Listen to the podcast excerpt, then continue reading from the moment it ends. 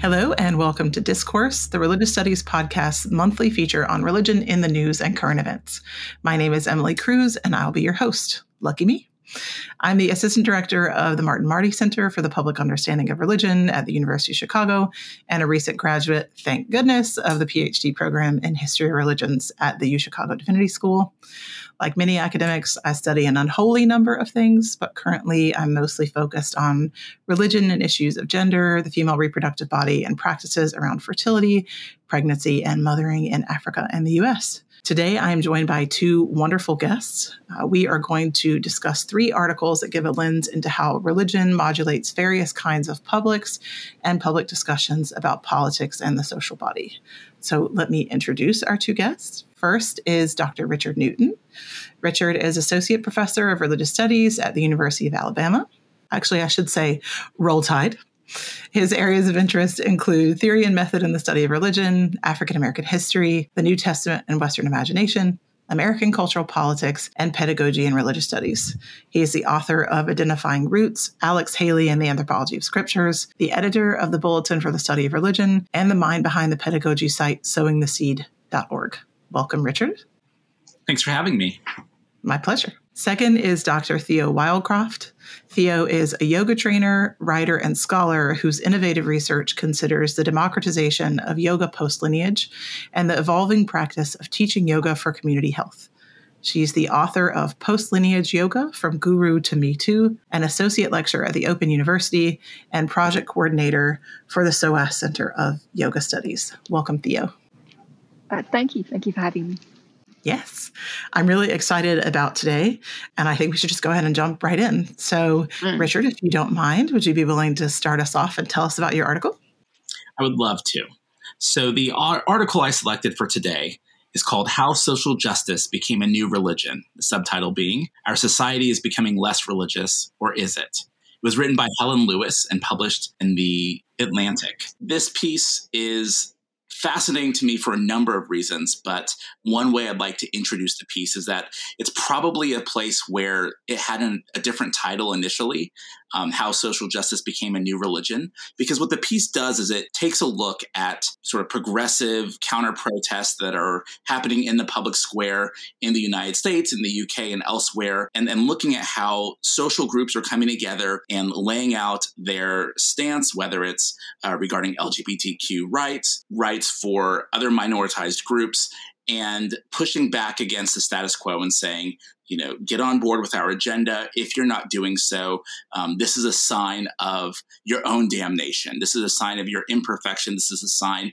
of your sin and where you've gone wrong. And this has, le- has led some public intellectuals and social commentators to sort of note, is this a, a new religion that's taking shape here? Um, but I think in the conversation that is being uh, teased out within the piece itself, it's less about, oh, look at social justice as a new religion and more like, how can what we think we know about religion help us characterize or describe these social justice movements. And I think the reason why this piece caught my eye is because a lot of scholars of religion read this piece and immediately jumped in to sort of tear down some of the assumptions about how religion works. Everything from its mention of collective effervescence to transcendence and, and other things, comparisons to catechisms, and all sorts of moves that might make us sh- sort of shudder or grimace. But I think actually here is a great opportunity to provide provide maybe a different or sharper perspective on how the study of religion might help us understand what's going on in our communities in the public square. So, how do you think the study of religion might help us understand these things?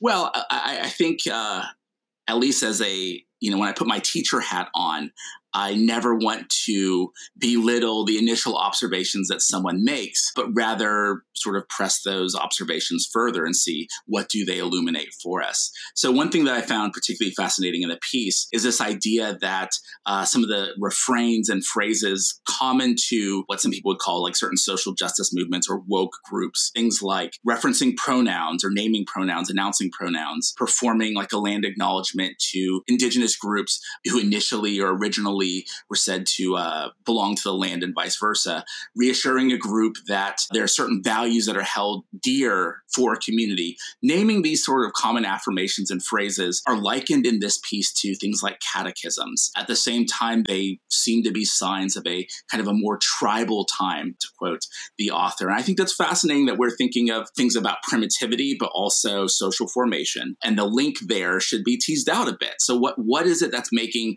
us in this contemporary modern era or postmodern era nervous or afraid that we think that there's something one wrong wrong with being attached to the past.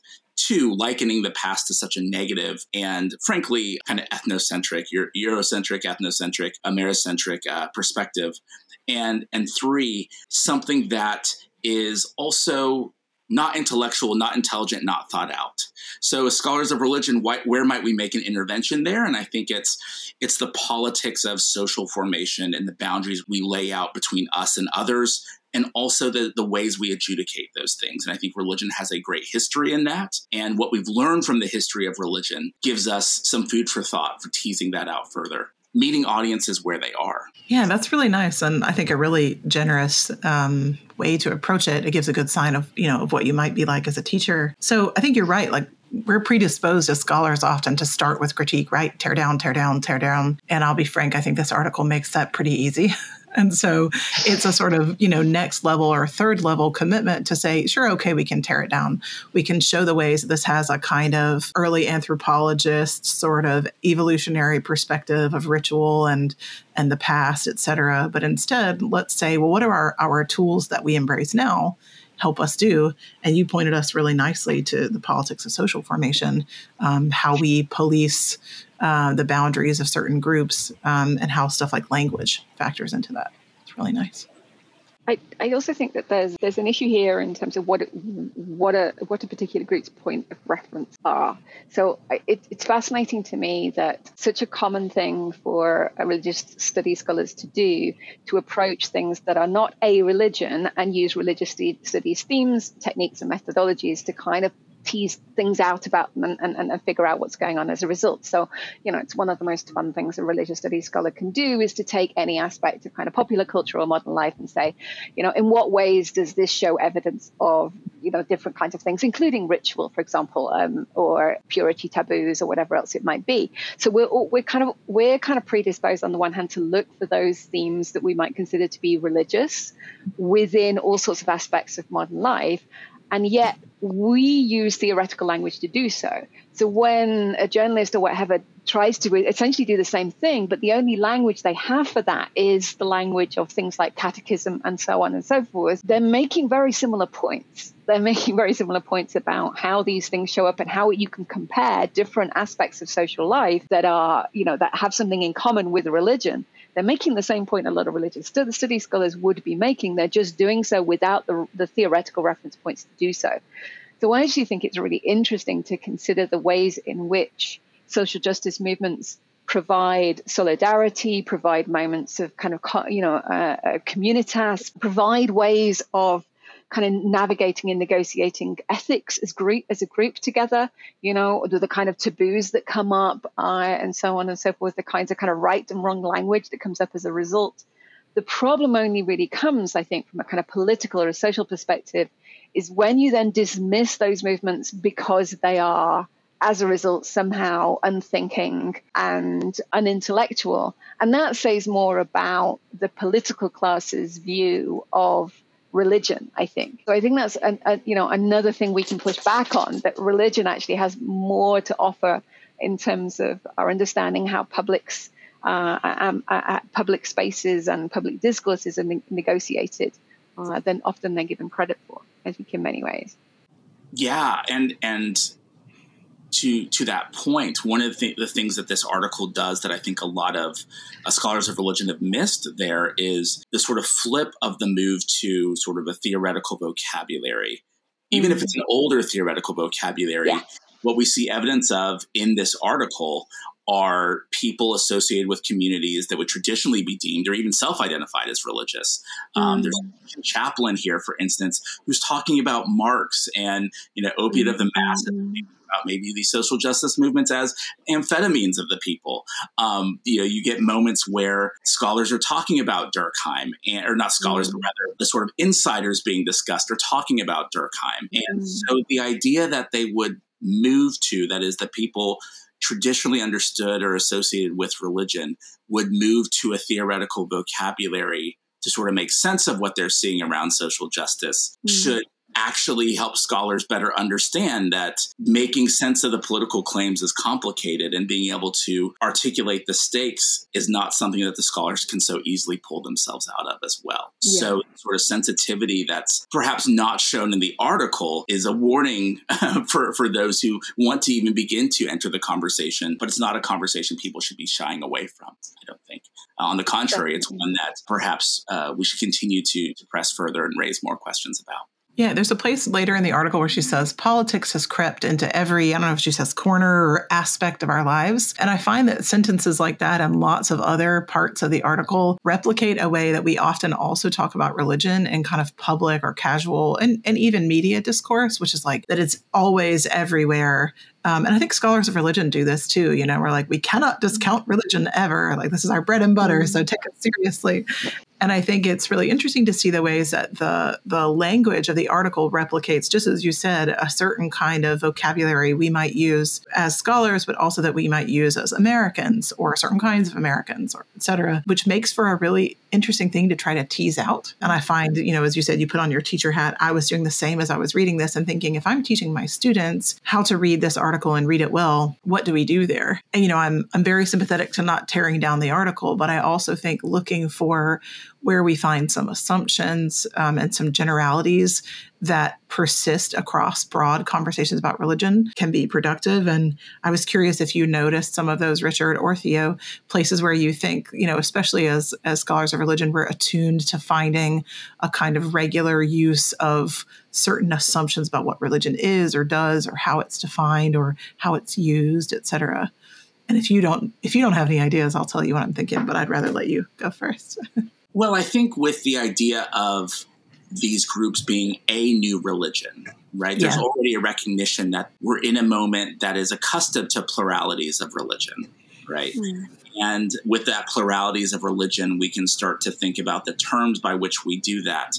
Uh, you know, distinguish one religion from another and and sort of parse that out. And and in the article itself, we see reference to chanting and texts and so-called commonplaces that become the signs of religion itself. At the yeah. same time, with the appeal to Marx and Durkheim and others, I get the sense that we also have a moment of refraction for ourselves where we see that some of the tools of a certain era of social science and, and, humanities, as it were, have become part of the kind of common vernacular or lingua franca, as it were. I remember a history professor of mine one time discussing how psychology is kind of part of a lingua franca for, for our period, insofar as everyone feels comfortable to talk about subconsciousness and yes. Um, yes. we can we can discuss uh, and to diagnose know, people on the internet. Yeah. Right. yeah. Wow, like I didn't know I could do this, you know, without paying someone with a degree and, and signing up for a time and all the all the like. Yeah. Laying on a very nice couch with your feet up. yeah. And I and I was wondering to what extent has religious studies arrived at that moment, whatever we take religious studies to be, beyond something like, oh look, Star Wars has Joseph Campbell you know, that, I mean, I Please. think at one level, that's sort of where the study of religion um, that might be identified, especially a sort of comparative religions approach, might have entered the space. But seeing Freud and, and Durkheim and Marx and others sort of enter the conversation, right? They enter the chat as part of how you make sense of what is a proper religion, brings to question the sort of notion of new religious movements and some of these other things that not only are things that scholars of religion talk about, but ideas and politics with which people in this world contend. Yeah. I think, I think the, the, the big I think the, the, the the issue here is one that is common within kind of media and popular conceptions of religion, uh, and it's one I think the religious studies scholars talk about all the time, which is that we haven't managed to get into kind of general consciousness yet the idea that something can have that, that there really isn't any such thing as a religion right? There's not these discrete. Again, it's the comparative religions par- paradigm, or it's the world religious, par- you know, religions paradigm that people are still using because that's the form of, of, the, of kind of history of religions or study of religions they had when they were at school, and that kind of this kind of newer attitude, which is it's it's Malory Nye, it's about religioning, it's about all the spaces in which kind of religious themes and ideas and principles play out. Um, you know, hasn't reached the mainstream yet, and I think the takedown of this article is as much about that as anything else. It's religious studies scholars again getting grumpy about the world religious, but you know, world religions paradigm, which we like to get grumpy at over and over again. You know, because I, and you know, in, in in my own work, because my own work works not just with new religious movements, but with movements that wouldn't, that in many cases won't call themselves religious, or certainly won't call themselves a religion. And this idea of you know, what's the what's the, if you like the kind of psychological weight or the the social and cultural weight that's attached to the idea of being a religion what does that mean to people why are people resistant to be put, being put into that box because if you're saying you know if you're playing with ideas of psychology everyone understands that that's something you can kind of play a little bit fast and loose with but if you accuse something of being a religion, you're putting it in a box that has a lot of cultural weight attached to it. And that's a very different thing. And I think that's often uh, what stops us from having more nuanced public and media conversations about religious themes in, in public life.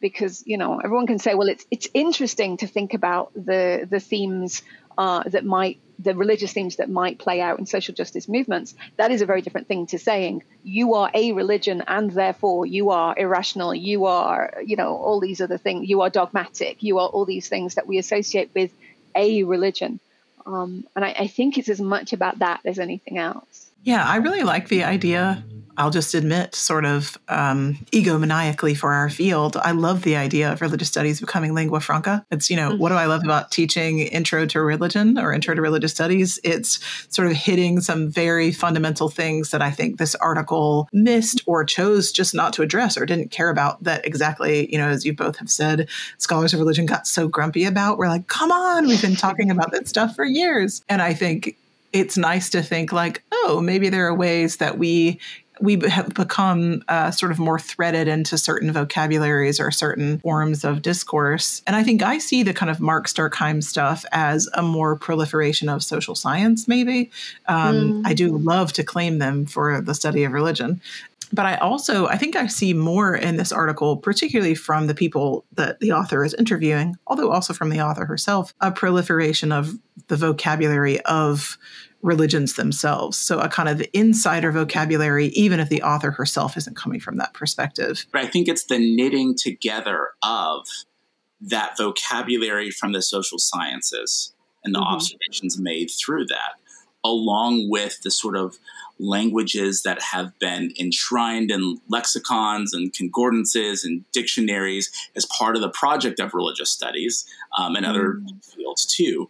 Um, that when together as said, you know, discourse, as it were, um, get someone to distill it all under the rubric of how something became a religion. Yeah. Right? Like yeah. I, I think for sure any there's a way in which one could write this story that has nothing to do with religion doesn't use the term religion. But how fascinating that someone's going to distill it to the identification of something as a religion and of course the response that that elicits from an audience strong as yeah. it may be. And uh, so so the exercise i think at one level is saying what's the better title or what's the better headline for this piece? And is there something missing when we take out or modify the term religion. If we're using religious, you know, people being religious or thinking about it in terms of religions or using some sort of, you know, again, going back to sort of these indices people often use of text and ritual and whatever, spirit. Yeah. Is there something lost, gained? But also, why doesn't it make people feel as fill in the blank as whatever the Atlantic chose to land on chose to land on with social justice becoming a new religion when we know it's not a religion, but something's happening when we think about it that way. Yeah, that's, I mean, I think that's really, it's a very nice sort of way to um, weave everything together. It might actually be a very nice point for us to pause and shift to Theo's article and then, you know, kind of keep in the back of our minds, our backs. Um, Theo, you want to tell us about your article? Yeah, this is a uh, this is a slightly sneaky one because it's it's it, it's a new article, but it's not really news. It's kind of one of these kind of um, opinion fluff pieces rather than a news article. And I think the news is kind of hidden in it in a really interesting way. So the articles, uh, it's another one from The Guardian. Uh, I think uh, it's Rory Carroll, isn't it? I think, uh, Richard, you looked it up because I forgot to note it down. It's the author. Um, it's How Ireland's, Hare Krishna Island went from dream to folly to recovery. And even just reading that title out is tricky for me because I know it's not the Hare Krishna Island. It's it is a particular retreat center uh, and a particular island that was bought by the ISKCON movement, and that is how they refer to themselves, not the Hare Krishna Island. So there's some interesting stuff, kind of as I said, kind of hidden in it. But the, the narrative of the of the article first, kind of the first layer, is this story whereby in the kind of early 80s, Ireland had this tiny kind of Hare Krishna community and they made this decision to buy an island. And the kind of the, the way that's framed is you know these kooky dreamy hippies who decided on this big dream that they were buying an island. This is exactly the kind of thing you would expect kooky hippies to do. Um, and uh, you know and it's based on a tradition of monks inhabiting tiny islands uh, not just in ireland but all kind of you know across the kind of north atlantic and beyond. Um, and but you know the island itself was costly to maintain. It was isolated. It got very cold in winter. The kind of the whole community dwindled until there were very few uh, there there's a kind of side story about um, a, a, kind of big uh, controversy when the island was accused of um, drugging ice cream and kidnapping a guy from Dublin, which is like it's a proper kind of like proper new religious movement. We're going to use the word. They haven't literally used the word cult, but the word cult is heavily implied in this kind of little detour. And then um, all of a sudden, the island is now thriving, uh, and it's thriving. There's kind of one line in the middle of the article which um, kind of is important, which is about that kind of that renovating and upgrading the island as a retreat center from visitors from Ireland, Britain, India, the US, and elsewhere. And it's it's got this lovely line, you know, drilling and hammering now competes with the tinkle of bells, which is very cute. Um, and but again, if you kind of look through the history of this kind of like this fluff, the, the underneath this fluff piece, what you actually see is a really interesting story about that's actually quite familiar to me about uh, new religious movements that are essentially very white dominated in Europe and and uh, I think you know the same in, in other parts of the Anglophone sphere, um, but that are based on kind of Hindu and particularly kind of yoga related kind of roots, um, such as uh, you know ISKCON, which is very much based on the Bhakti yoga tradition. Um, and then as you get kind of an in various generations of immigrants in uh, from uh, India and South Asia more generally into that area, in this case Ireland, although this is a story, like I say, that plays out in, in England at least elsewhere as well.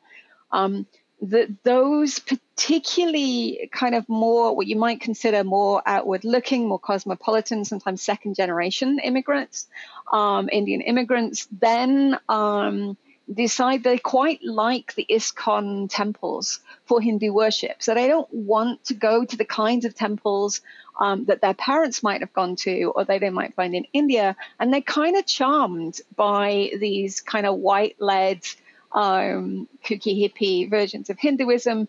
The, the you know the, the, the services that are on offer, the rituals that are on offer um, are very familiar, and so you get uh, you're getting a resurgence uh, in ISKCON. I think in various places in the world.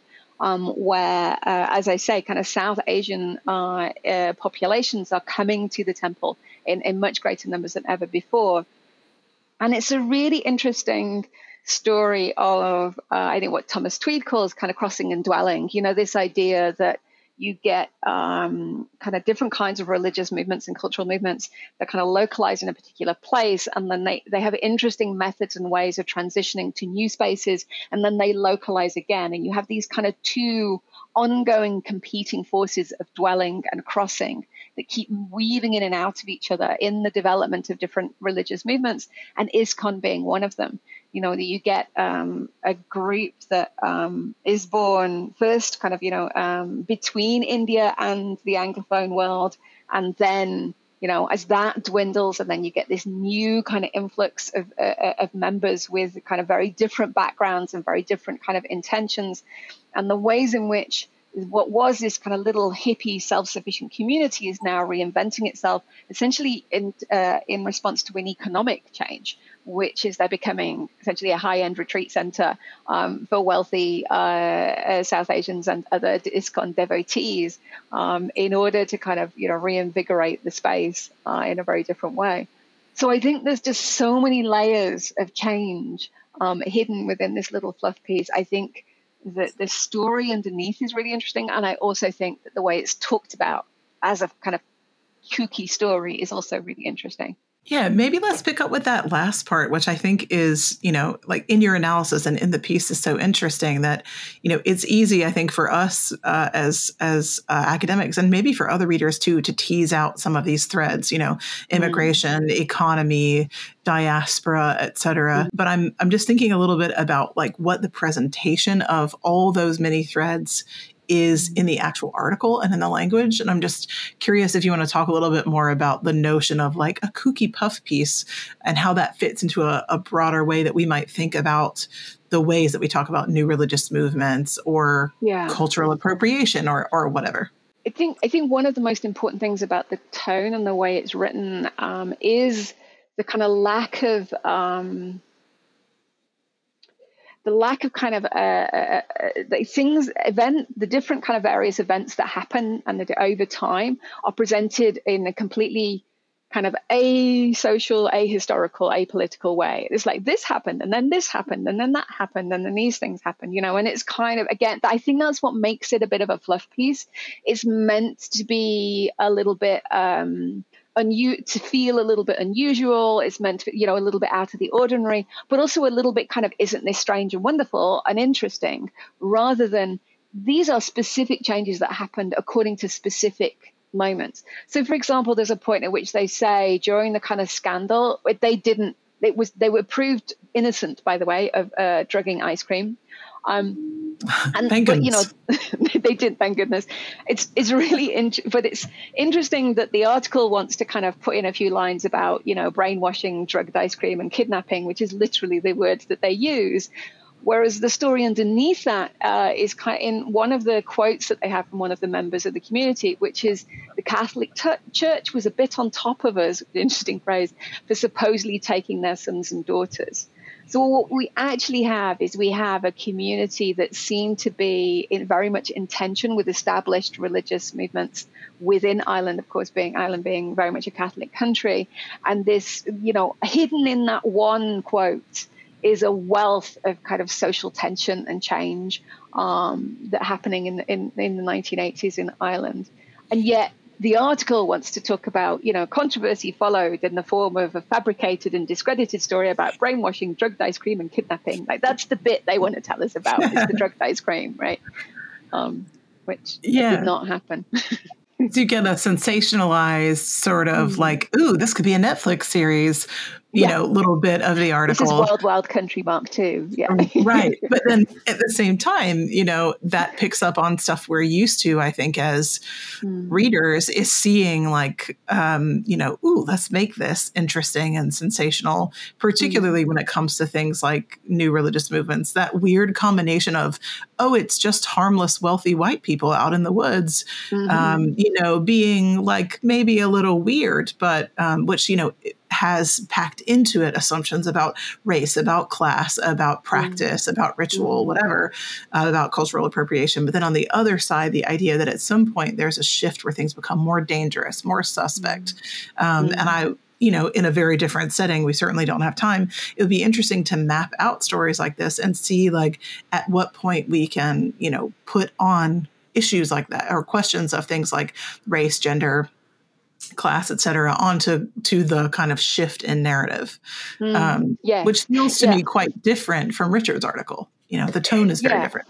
I, I would love to know. Uh, there are a couple of links in this article to older articles, but um, if you, you, want to talk about the kind of shift in media presentations, when the original scandal, a supposed scandal about this chap being kidnapped and drugged, broke, um, it you know he went on on RTE, which is kind of the um, the main kind of one of the main Irish channels. He went on one of their big current affairs program, and they had um, which is called Liveline, and they had like multiple nights about this story and this and, and this scandal and you know this this wild group of hippies that were taking our sons and daughters and kidnapping people. So you know if any if you could find the footage, it would be really interesting to compare that footage to then the kind of later articles about this kooky story about you know hippies being accused of brainwashing. Um, and that, I think just to do that alone would be really interesting. Yeah, absolutely. Yeah, I mean, for one, for me, one thing that stood out about this article um, that uh, connected to the one that I brought, but also just the, the article in its own terms, uh, mm. seemed to raise a question about, for me at least, about whether a similar story could be told or found were it not for ISKCON. Right, like if it was another, like, is there another group in Ireland contemporary with this that the same sort of thing could be said about, uh, mm. or or does it require the presence of a new religious movement or a new religious movement as storied as right the Hare Krishnas and George Harrison mm-hmm. and others that mm-hmm. somehow captures the imagination and provokes our suspicions. Like, why couldn't this be the family that starts a restaurant of Americanized or uh, uh, sort of Irish fusion mm-hmm. Indian food, and it becomes its own thing, you know, or mm-hmm. uh, and, and, people come to make this, you know, something else, and, and, try to come to grips with what's what it is, and yet it's not what came from the the home country, right, or the mm-hmm. motherland, or whatever. Whatever. Uh, so, so is it? Does it need to be a new religious movement? Does it need to be ISKCON to surface the same issues, reservations, and, and concerns? I mean, that's a really good question. I'm, I don't know the answer to it, but I think it's a really good question because I think you're right. I think if this was about food and fusion or other kinds of, or politics and fusion, I think it would be a very different article and it wouldn't be written in any way in the same way um, at all. But I'm also kind of aware uh, how that kind of um, the, the place, I think you're right, the place of ISKCON in general cultural awareness is interesting in and of itself. above and beyond being a new religious movement, ISKCON itself and the Hare Krishnas like you say, that kind of long uh, and complex, but really kind of media friendly history involving George Harrison and various other things as well. Um, there, I mean, there's a point I think in the article where they talk about, uh, I think it's Ukrainian Hare Krishna. I can't remember. I'm trying to remember now. There are ISKCON members and communities from elsewhere in Europe coming over to this center, um, mm-hmm. and it is interesting. It's always been fascinating to me this the the ways in which ISKCON has managed to situate itself as the default for bhakti yoga, which is actually a much wider uh, tradition, not just in India but also in Europe and America. You know, bhakti yoga is is, is has many different forms, many different kind of smaller and uh, and, and other other movements and, and groups. There are a number of them here in the southwest of the UK that I you know I could reel off uh, a number of different uh, groups with different gurus that they follow, different, uh, and indeed they come together. You know, there's one of the things is Bhakti yoga scenes these days are quite often mixed mixtures of groups, of groups, people from different organizations, groups coming together to worship together. Um, so you will find ISKCON people there, but you also find Babaji people there. You'll find Amma people there. You'll find, you know, and so on and so forth. Um, so the way that ISKCON within has has managed to break through into this wider um, kind of cultural t- to become this cultural touchstone for Bhakti yoga is really is really interesting because when you describe this island to me, it sounds like any hippie intentional community ever in Europe, as far as I'm concerned. You know, that at some point turns itself into a high end retreat center because it's the only way they can keep going. Like that's you know, I could reel off numbers of them doing exactly the same thing, basically. Yeah, I mean, this is it's really interesting to think about how language of new religious movements, either you know the the actual mm-hmm. that particular locution, but also, um, you know, certain vocabularies and framing, you know, do did similar things in the articles that you brought, but you know, ultimately kind of diverged, and I think that gives me actually an, a new way of thinking about the article that I brought. Mm-hmm. Because I had something else in mind, but I think that might be a neat way into it I say as I segue to my to my article. um, uh, my article is called um, "Comeback." Abortion doulas look to spiritual rituals as they embrace for increased demand. Uh, and then the subtitle is Abortion Doulas Who Draw on Spirituality Challenge the Abortion Debate's Religious slash Secular Divide. Uh, this is from July by Kathryn Post, published in the Religion News Service. Mm-hmm. Um, in initially, the way I had been thinking about the article, which is really fascinating, it's short, um, but it has an incredibly rich set of data. Um, and originally, I had been thinking about it exactly as the subtitle suggests, as like where does religion or spirituality or secularity, where do those things uh, converge, and particularly where does spirituality as a concept, um, how does it mediate something like the secular and the religious? Um, how do we think about spirituality? And I think maybe we can come back to that if we we have time. But the more I think about it, the more I see language about new religious movements and uh, or like new ways of being religious appearing in the article. So. Mm. The article discusses the ways that abortion doulas are engaged in different types of what they themselves call and what the author calls rituals around abortion typically um, after the abortion, but sometimes before. Um, so, in case there's anyone listening who doesn't know, doulas, um, the the word doula has become has come from the Greek and been used in English to signify a kind of helper around birth and birth related things. So, pregnancy, miscarriage, birth, abortion, etc. Um, also around breastfeeding. And the article uh, writes about the ways that people who are helping um, in doula spaces around abortions are moving toward new types of um, rituals that we might associate with being religious. But the interesting thing is that the author shows the way that uh, those rituals aren't necessarily directly associated with the practice uh, or you know the belief system or the culture of um, the person who has uh, received the abortion or even necessarily the doula uh, themselves. Uh, the majority of people here use um, she, her pronouns. So I think mostly they consider themselves women doulas and, and, um, uh, people who received abortions. But it's really interesting because you start to see just the way that that Richard described in talking about language, you start to see this kind of melange of stuff that I think conventionally might not be understood as belonging to one single religion or another. Um, you know, particularly I think for a, a, kind of casual reader. So we see things like mikvah, um, a kind of ritual bath associated with the Jewish tradition, but then altars, letter writing, prayer, uh, embodied practice, etc. Um, and it's very interesting to see how the issue of abortion as a physical or emotional or psychological um, religious issue becomes wrapped up in um, rituals as a form of uh, response. Mm-hmm. And I, I, was really fascinated with the idea that all the people who were interviewed in the article, all the doulas, felt like there was some sort of response beyond the medical needed to address this issue. Um, and that makes sense in part because of their own jobs. They know about this because they've been hired to do this. Um, but the sense that I got from the article was this notion of a new kind of growth and combination of practices and ideas needed to address something that has become an incredibly um, divisive and significant political issue, particularly in the US in the last few months. I, I wondered, uh, I wondered reading this whether you um, have come across the concept of death doulas at all. Mm-hmm. Yeah. yeah. So the way that because I know uh, I, I know at least one uh, death doula, um, and I know a number of kind of midwives and doulas that you know kind of independent midwives and doulas and so on.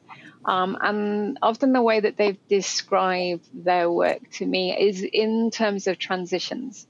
So the thing that kind of for them that links all of these events, uh, including kind of death, but also you know uh, uh, as you're saying, abortion, birth, you know all these different things is as being a guide for for experiences of transition um, mm-hmm. and I'm really reminded of uh, you know my dear friend and colleague Graham Harvey's work on uh, on religious the idea of relig- religion uh, or religious activity being about um, negotiating and navigating certain life events in certain ways, and that you bring a religious professional in, whether that be a you know a, a, a, a medicine man or a doula or a priest or whatever else it might be, whenever you're negotiating events, particularly of a more than human nature. And there's something about all of these events that feels more than more than human, not very human, but also more than human. Like that you're you're touching something very transitional and very liminal. Uh, uh, uh you know that is going to change you as a person in ways that are unprecedented and in some ways unexpected, and that you need someone there to help you through that process of transition. It is a literal, you know, rite of passage. You know, to use that fairly old school phrase. Yeah, I think that's a lot of what sort of comes up here is the notion. I mean, in a way, it's like very, you know, sort of conventional, again, back to old school anthropology, you know, the mm-hmm. idea that we have these moments that need to be marked in a particular way. Um, and that's, you know, through a particular kind of embodied ritual for the most part, um, which in a way, there's a nice symmetry. You know, abortion is an embodied practice, pregnancy is an embodied reality. Mm-hmm. Um, and so, you know, in a way to echo that embodied experience makes sense. Um, but what I thought so was so interesting about the article is that how different the tone is from mm-hmm. each of your mm-hmm. articles when it comes to the idea of uh, a lack of clear categories um, or a new way of potentially being religious or even not identifying as religious but needing something that externally someone might identify as religious um, and the tone of this article is broadly um, you know, I mean, it's it's fairly neutral, but it isn't written. There's no criticism offered here of these practices. There's no sense that people are doing something wrong or bad, or that newness is a problem, well, or or that the old stuff is bad. I think you know you use the word need a lot just then, and and I think there is something here about a recognized need. Is that when we're talking about uh, Richard's article and my article, you're talking about a, a kind of journalism that attempts objectivity essentially through not recognizing a very real human need that's going on. So you say, "Oh, this is a new religion," or, or "Aren't these hippies doing weird things in fields?" You know, you're, you're what you're saying is here are these weird human beings acting illogically in some way, right? And what you're saying is, is this is an article that recognizes at the heart of this is a very real human need that we need to show, even if we don't necessarily understand it, that we need to show a certain, give it a certain amount of dignity, right? And that one of the things that religious uh, religious events and, and, and so on are doing and one of the, these things that the doulas are providing is dignity in those moments and in those transitions right? And i think if we bring the dignity back in to our understanding of things like social justice movements right? These are important these things are important to people.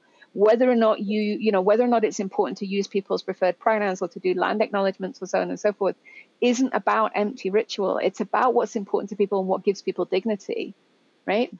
And you know, I, I don't think it's a it, it shows a lack of objectivity to recognize that need in people.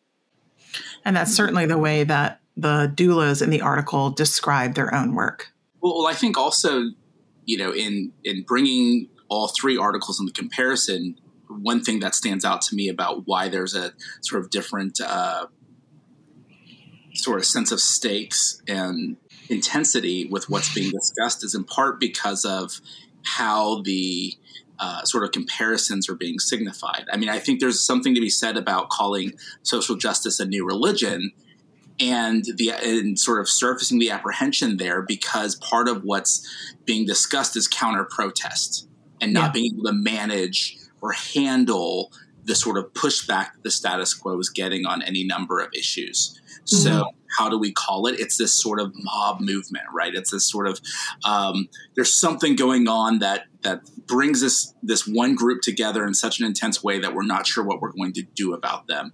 And we've seen it mm-hmm. before with religion, and we would have a better name for it if we could manage it better.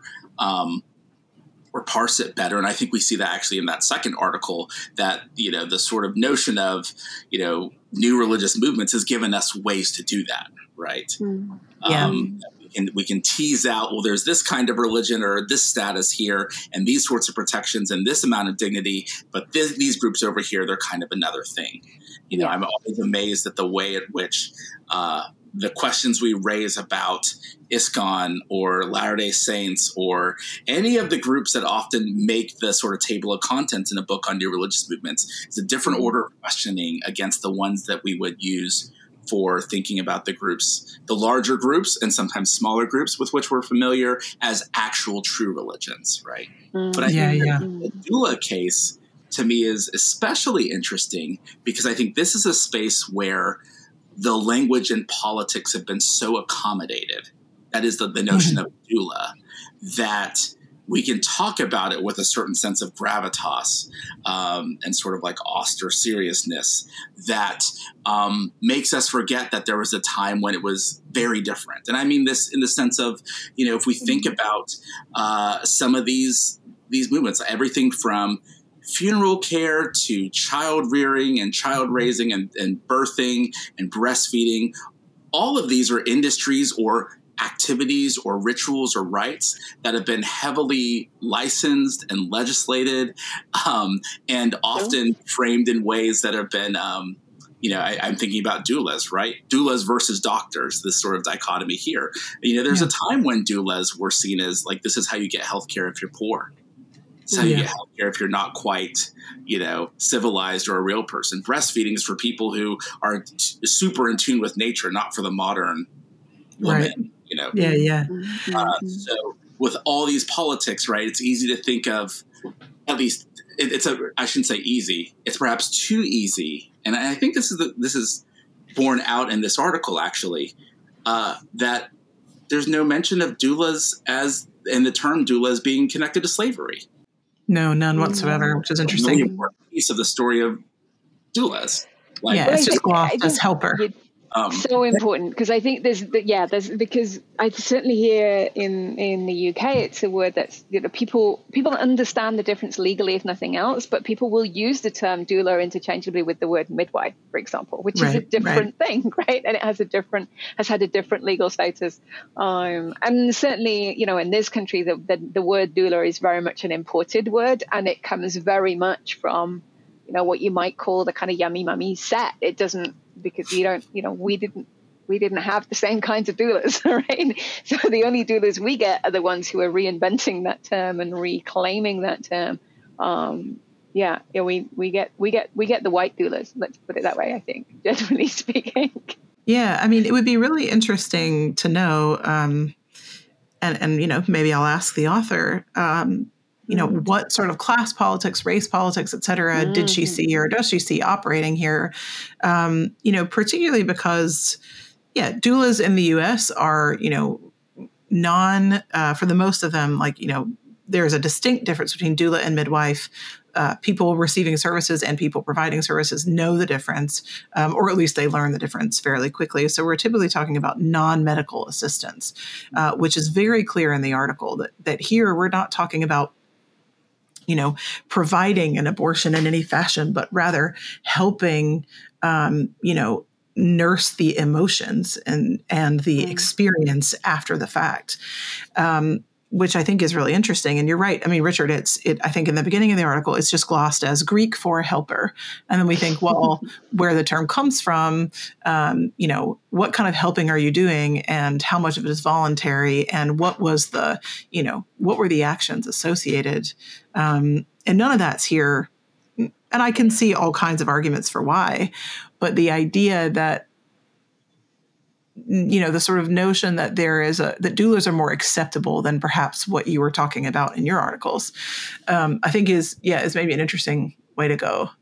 And like we're going to talk about reclamation or um, rediscovery um, of, of rituals and practices and the, the weight of these offices, uh, I think it's also as important to raise questions about amnesia and forgetting, you know, and, and and- appropriation yeah, right, and right. erasure Yeah. Yeah. Yeah. Because no, absolutely. I mean, I, I don't, I'm, it's not uh, a big part of my work, but you know, that my work does mean that I, I, I go through a lot of these kind of relatively alternative communities. I have come across a lot of doulas. Um, uh, it, and interestingly, the kind of the, the social and cultural positioning of doulas uh, in the UK, at least, is very middle class compared to midwives. You know, your working class option is midwives because we have socialized healthcare. So, you know, um, it's much ah. more of an issue, right? It's much more of an issue is, is the kind of relative status of doctors and midwives and who gets to actually make decisions uh, sure. and on what basis, right? Uh, within those situations. But yeah, I don't, I don't think I've ever heard a doula in the UK make any reference to um, any kind of uh, anything, any racial, certainly not slavery. You know, none of that history is explained. Yeah, I'm not sure if they're even aware of it. And yeah. I'm not like a lexical essentialist or by any means. sure, You're going to word, you better know its history. Um, on the contrary, yeah. that I think perhaps you know thinking about all three of these articles, one of the things that scholars of religion could put their energy toward, perhaps more than you know bashing a shoddy job done on you know a, a fluff piece or whatever, is sometimes mm-hmm. helping to uh, show the exceptions to the rules and the things that we've forgotten and the things that and drawing attention to uh, the nuance and contours of these stories that are being discussed uh, to just to show uh, to audiences and to the public um, how deep these issues go um, how how important the question of di- the question of dignity is for so many on all sorts of sides and margins and centers that uh, we have a better glimpse of even the conversation we're having in the first place, uh, which I think is a cool thing comparison has helped us do in these cases. Yeah, I think so. I mean, I think it's one of the things I love most about, you know, like my doctoral training and teaching is showing the way that, you know, religion as a concept and religious studies as a field can be a tool for peeling back all those layers. And it can work for nearly anything. And so we've obviously, for this podcast, picked things that are about religion, but we needn't have done that. And that's, you know, sort of exciting is to look at what are the social implications, you know, of a certain kind of practice, um, a certain kind of mm. political mm. stance, et cetera. Um, and for this article, one of the things I keep coming back to is the way that there's almost no recognition, even though it's there. Maybe it's not no recognition. There's no real interest in addressing in a in a dogmatic or polemical manner the issue of um, the religious nature of abortion debates in the U.S. You know, there's a sense that yes, there's a mm. secular, maybe there is a secular religious divide, but instead it's very much an affirming kind of language about the work that people do, that doulas do with religion, very broadly writ, um, mm-hmm. which I think we could critique on the one hand as, um, you know, too nice, too affirming, too like pro religion.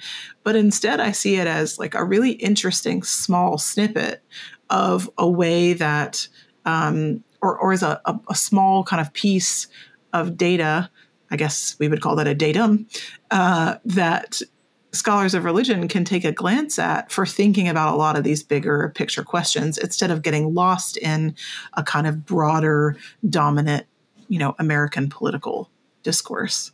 It's kind of refreshing, actually. I'm aware of this being part of a kind of slightly wider pattern as well. I mean, I'm aware that, uh, you know, part of the uh, pushback against the rise of a kind of oppressive religious right, uh, Christian right in the US, is, and the kind of erosion of uh, abortion rights. I'm aware that there are Jewish groups that are pushing back against it. I'm aware the Satanic Temple is pushing back against it. That there are various yeah. religions are saying that, okay, if you're going to say that a religion has these rights, then, you know, our religion actually teaches this. Um, and I, and I, think it's kind of something quite neat about putting particularly those three things side by side. If you take the Satanic Temple and you take Jewish groups and you take doulas, you know, abortion doulas, is you've got kind of almost three levels of cynicism um, attacking the same kind of issue, right? Where the Satanic Temple seem to be doing this basically from a legal perspective that this is about um, everyone's freedom, and we're going to pretend that it's a right within our religion because that allows us to play interesting games and push back against the religious right. From that perspective, you've got kind of Jewish groups saying, well, actually, no, no, no, this is very much a part of our, of our uh, religious beliefs and, and, and tenets and has been for a long time. And then you have, you know, the doulas who, from the sound of this, are not really thinking about the political aspects at all. They're just coming at this from, you know, from that position of kind of personal dignity. Um, and it's interesting, you've got these kind of three, essentially three attempts to push back uh, and reclaim these abortion rights from different degrees of, of I, I want to. there's a better word than cynicism, but I don't know what it is, right? In terms of what's going on here, uh, yeah. uh, political awareness, perhaps. Yeah, the doulas here certainly seem interested, and this is back to Richard's point about the large group or the mass, mm. you know, um, um, a mass counter protest. Is this is very intimate. I mean, the tone of the article, the descriptions of yeah. the experiences uh, very personal and very intimate and so i think it's interesting regardless of who's being interviewed whether that's you know someone who is you know ordained uh, has a role as a chaplain etc mm-hmm. uh, you know a, a, jewish doula etc the goal here seems to be a very one-to-one um, you know intimate um, moment as you said earlier theo of transition and support and dignity mm-hmm. um, so it's an interesting thing to come third in the in terms of the tone uh, yeah. and, the, and, the, kind of scope also. Um, I feel like we're sort of left in a way with the duty of tying up this conversation, and I don't want to be. Um, you know, too nerdy about it and try to find some sort of perfect conclusion the way I would in something I was writing. But I'm left thinking a lot about, you know, back to the point we made in the beginning, which is the idea that religion acts as a kind of um, moderator or participator in various kinds of debates, discussions, conflicts, etc. Um, so mm-hmm. I see it here in the sense that the doulas describe this as sometimes personal conflict, personal pain, um, as a mode of leaving behind potential regret, hurt, etc. But that's navigating all kinds of political, personal, biological issues. And I'm curious if you had to sort of sum up your own articles, thinking a little bit about religion as a moderating force or um, a disguising force, as you know, as you said, Theo. How would you how would you articulate that as your outro? Well, I think that um, I'm going to fall back to what I often fall back to at this point, which is the notion of semiogenesis, which is kind of how we make meaning in the world uh, and how how meaning um, meaning making is a really difficult term because it, it, implies that it's something that we kind of do consciously rather than something that kind of arises through the things that we do. Um, and I think that so much of what we talked about today is about really simply what's important to people. What's in, how do they find meaning in their life? What's important to them, um, and the ways in which often the conflicts that we have politically and socially are about mediating between what's important to different groups. Um, and when we're talking about religious freedom, which you know I'm aware of how big of an issue that is in the states right now. You know, where does my freedom end and your oppression begin? Um, what does that look like and what does it mean you know you know the, the kind of uh, freedom is not an, an, an, absolute right it is something at least that i think possibly we understand a little bit more in europe that there's that there are negotiations that happen between different kinds of groups and what's important to them um, uh, and i think religion is one of the main ways in which people find um, meaning arising in their lives and the ways in which they express meaning in their lives. So it's not it's not important to me because this is my religion or this is my religious belief. It is important to me because it's already important to me, and religion allows it me to express that in a certain way. Um, mm. And you know, I would say exactly the same as certain kind of social justice tropes. You know, why is it important to use people's pronouns? Why is it important to do land acknowledgements of these kinds of things? It's important. It's not important because it's part of the rules that we have as social justice movements together. It's important because it's important to people. And if it's important to you, then you know it's important to me. Then we're going to negotiate and navigate what's important um, together. And where religion uh, or religious attitudes at their best come into human life um, is in, in affording that dignity to human beings. I think recognizing what's important. That's the small answer. No, I'm kidding. That's, the answer you get at 10 to 8 at night. uh, I, have been coming back to a line that's in the, the piece on doulas, and um, there's a full spectrum doula nurse midwifery student um, at Yale University School of Nursing, Elizabeth Curtis. She says, uh, sort of, I guess, in the, the course of the discussion, she was interviewed. Uh, she says, "quote I'm grateful for the world of radical organizing that happens around policy and protest for expanding access." And also, I have found lately that I have a harder time showing up to those galvanizing spaces. Curtis yeah. acknowledged. And I think the mm-hmm. galvanizing spaces, the idea that there are discourses that push and pull people to the seeming edges of the exchanges we're having among people we see as even occupying the same space, right? The, mm-hmm. the fringes and edges of our universe of discourse, as it were. Um, affords room for certain people and doesn't afford room for others. And we can sometimes see the conversation we attach to religion as being part of something that galvanizes, but also something that mediates and moderates too. Um, and it's not that religion mediates and moderates, but people find that as an avenue. Uh, religion or the things we associate with religion uh, provides avenues for either galvanizing or moderating. And when and how it does that, and, and how people show up and, and move themselves and others within those spaces, I think is um, a sort of cartography that we can help people map better if we're not so focused on um, making sure that all is in view the way we would have it in view already. Um, mm-hmm. I think we should start with what people are observing. I think we should start with the stories that people have. We should start with the um, the sort of rough drafts of trying to make sense of this all, uh, that we can continue the conversation and, and, bring it to a nuance that is uh, more befitting of the the folks we hope to to reach with our writing and our podcast and the like, but also um, one that they probably should rightfully expect from people who've thought about this for as long as scholars have. Yeah, and just like the claim to know as much as they do. yeah, don't we? And I think just as the person who uh, who you just quoted in in the article, um, who says, you know, basically she's interested in the way that religion gives space to sit with disagreement, to sit with discomfort. Religion for her, in this case, is very specifically the Episcopal Church. But yeah, I think that's something that that the field of religious studies can. Um, I'm not sure I'll say should, but at least can provide for people is the ability to see that very particular place where different things collide uh, and to deal with and and maybe find something productive in that difference and that uh, discomfort and I can't really imagine a better place to end on, you know, the the productive nature of um, of our field. Um, so let me please thank our guests, Dr. Richard Newton, Dr. Theo Wildcroft. It was such a pleasure to be with you. Um, this has been Discourse, a podcast of the Religious Studies Project.